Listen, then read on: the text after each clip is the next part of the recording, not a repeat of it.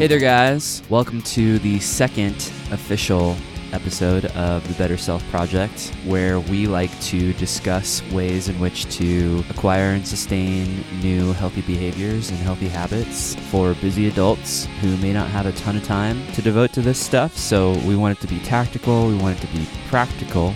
That rhymed, unintentional. We want it to be doable most importantly, and sustainable. And so today, oh, right, my name is Kyle Devlin. I'm your host, as well as. I'm Pamela, the other host. Today, we want to talk about setting goals. We often speak with our people our clients, more specifically, about goal setting at the very beginning because we want to establish what it is we're after. We want to establish what it is that we're trying to achieve. If we're going to be putting forth effort to do something, it helps to know what we are doing, what we're in search of, so that we can reverse engineer to take the actionable steps towards achieving that end goal a lot of times, when people are trying to establish a more healthy lifestyle, we frequently find that they do one of two things. Either they set a whole bunch of goals that are really, really intense and very difficult to achieve, or they set very general, very vague goals. So you get either, I'm going to work out seven days a week and eat 40% protein or whatever the case may be. Or on the flip side of that, want to eat healthier and work out sometimes. These are both difficult for very different reasons. On one end of the spectrum, you're making it really, really hard to stick to establishing actual healthy habits when you set the bar way too high for yourself, or you're not setting a bar at all, so you have no idea what it looks like to actually work towards those goals or what it means when you've hit them. This is why we talk a lot about goals needing to be smart. Right. And this coincides with the last episode where we talked about how maybe it's not the best idea to go from zero to 100 when trying to acquire and sustain new healthy habits. So if you haven't listened to that episode, we'd love for you to check that one out. That coincides with this one specifically it goes right into this because, like you said, we don't want to necessarily go from zero to 100 with our goals. If we're sitting down and we're trying to figure out what it is we're actually after, we don't necessarily want to pick 20 things because that can be overwhelming and defeating almost from the start, right? And I think it's worth mentioning that most of the population, we as human beings, we tend to be better suited to tackling these things one at a time, one small chunk at a time. Even if you're running a company, you don't necessarily have a dozen goals for each quarter. You usually have about two or three max. That's generally how they're going to operate. And that helps them make decisions moving forward for that particular year or quarter. So human beings are the exact same. It's more manageable if we can look at things in small, digestible chunks. Okay, so that's the first part of setting goals. We don't want to overwhelm ourselves and set too many goals right from the start. Goals need to be smart. So, SMART is actually an acronym and a really tactical way to set goals that are specific, measurable, attainable, relevant, and with a timeline attached. And we're going to go through all of those and give examples. Let's just start right out of the gate. SMART goals. That's an easy acronym to remember. Let's talk about the first one specificity. So, S stands for be specific. It's really easy to say that we want to get healthy, that we want to live a healthier lifestyle, but get healthy is not specific. Picking one example might be I'm going to get at least seven hours of sleep every night this week. That's something specific. It's something that you can take a look at and put intention toward.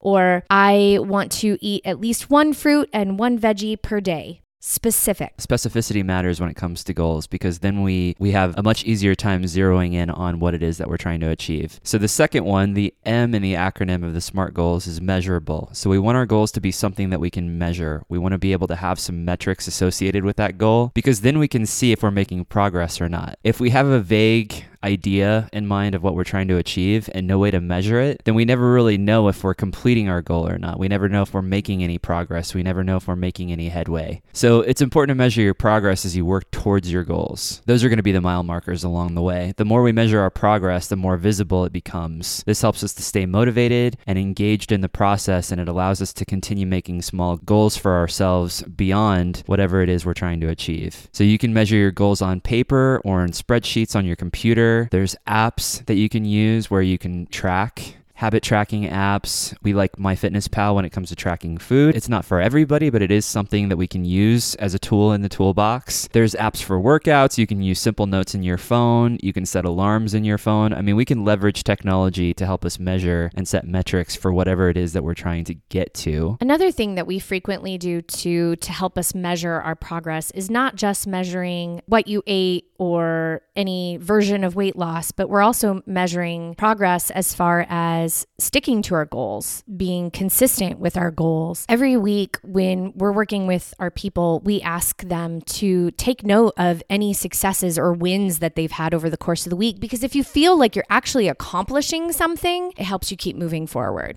Absolutely. So when we are measuring our goals, it makes it that much easier for us to celebrate those small wins, which is great for our brain because we get those dopamine hits and it allows us to continue and keep going. And that's the thing. We want to feel like we're successful, right? We want to feel like, okay, this is something I can do. This is something I can stick with. And being able to celebrate the wins along the way makes a huge difference. The next letter in our SMART goals acronym is attainable. We can only achieve goals that we honestly believe we can achieve. Making sure that our goals are attainable is a big contributing factor. In the same way that we say, okay, you want to be able to see the progress, you want to see the wins, giving yourself an attainable goal is a huge part of that. I don't have a lifestyle where I can go to the gym five days a week. I've got kids that are at school and have extracurriculars during certain seasons and things like that. I work, I work more than one job. So setting a goal for myself to try to get outside my house and get to a gym five days a week is not not attainable. It's not something that my lifestyle can support. So, a version of that for me might look like I want to get to the gym two days a week and I want to have another day or two where I work out at home or take a walk with the kids or whatever that might look like. But it makes more sense for me to set goals that fit my lifestyle so that I can achieve those goals. Another example, I like to use this one a lot. It's sort of unrealistic to set a goal of making a million dollars in one year. I know a lot of of us would like to do that. I know I would like to make a million dollars in one year, but if you're going from $40,000 a year to a million, hypothetically, that's too big a leap for our brains to make. It just doesn't really compute. It doesn't make sense. It's too difficult to reverse engineer in our minds, and it's something that's very easy to give up on. So that's sort of a hyperbolic example, but if you think of getting healthier, right? We say, okay, in three months, I want to lose 50 pounds.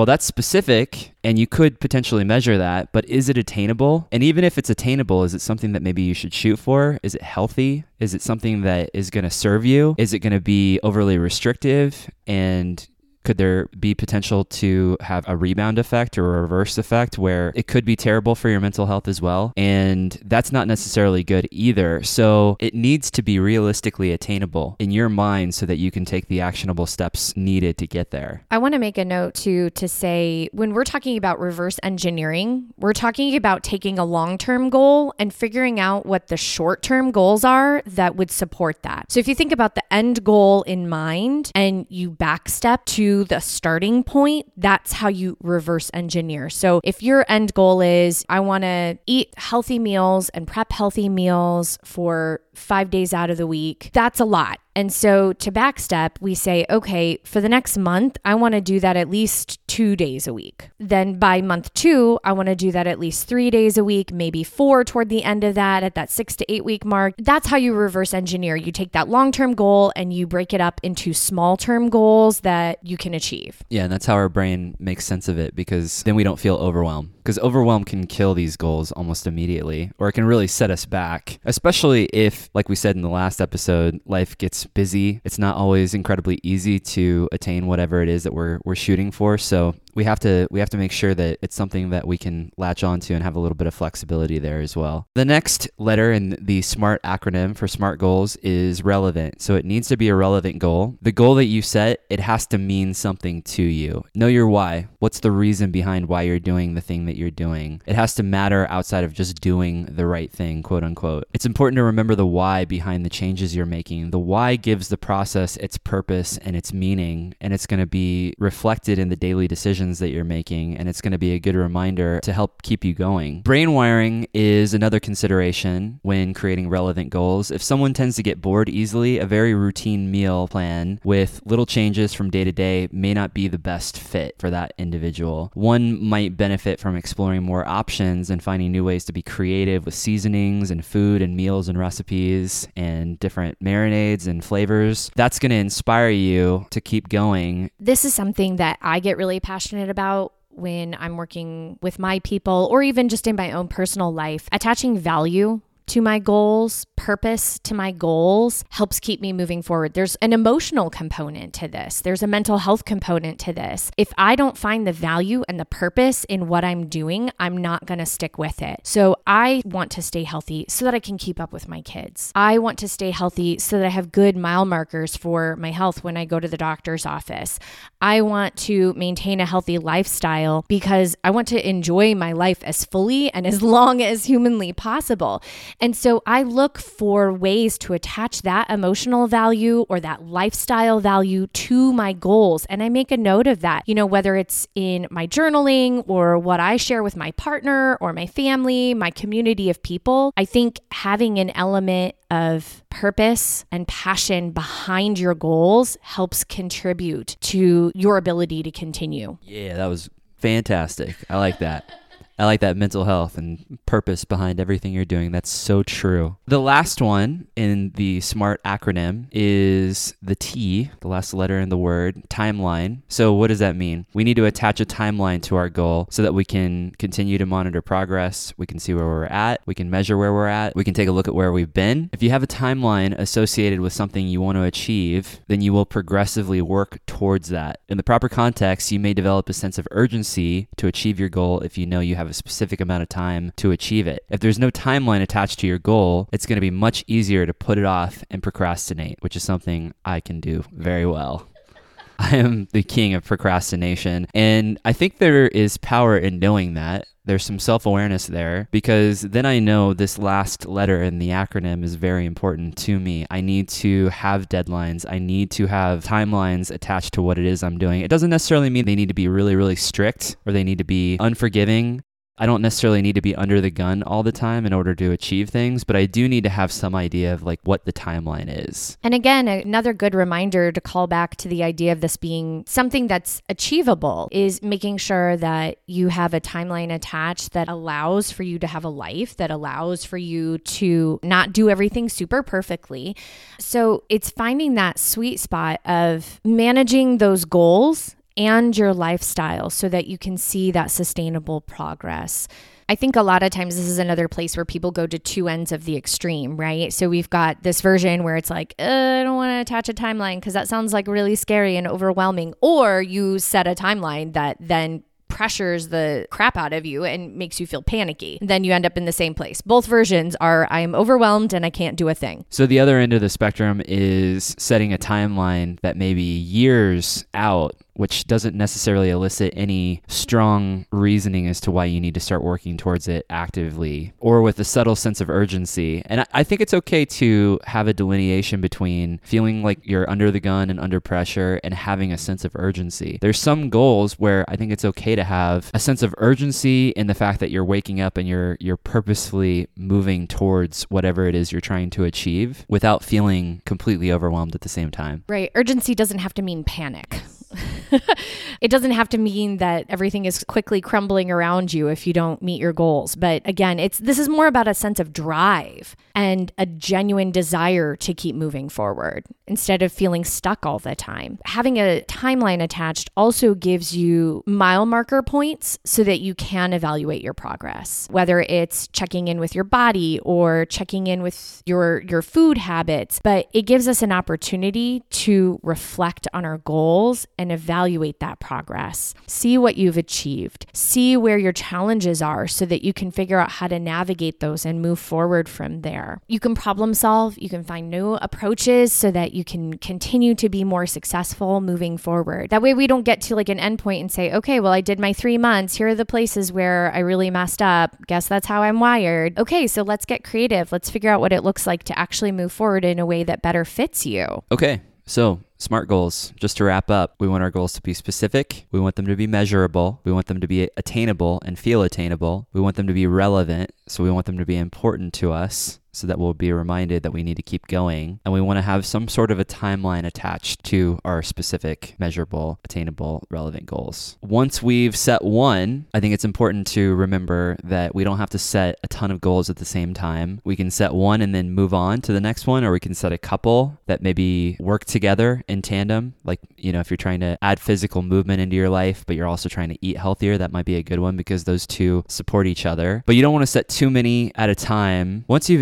achieved a goal, or once you've gained momentum on a specific goal, then it might be okay to, to move on to the next one, right? Yeah, because you've established a new foundation and then you can build upon that foundation. Again, calling back to sort of what we talked about before, you start with a couple of things that feel easy, that feel doable, and then you layer on the next level of things to grow from. Yes, gain momentum and then you keep moving forward. As always, we're here. This is what we do. We're happy to answer any questions anytime. You can check us out in our Facebook community group. We have tons of great resources there. It's Better Self Community Group on Facebook. Uh, we've got tons of great resources, free resources on our Instagram as well. But feel free, hit us up on our social media. We really encourage our people to share those goals with their community of people as well right? It just adds another layer of accountability. And I think that's something that we'll talk about in a future episode. We'll talk about once you have these goals, then what are some ways you can stay accountable to those goals? I think that's perfect. We'll wrap up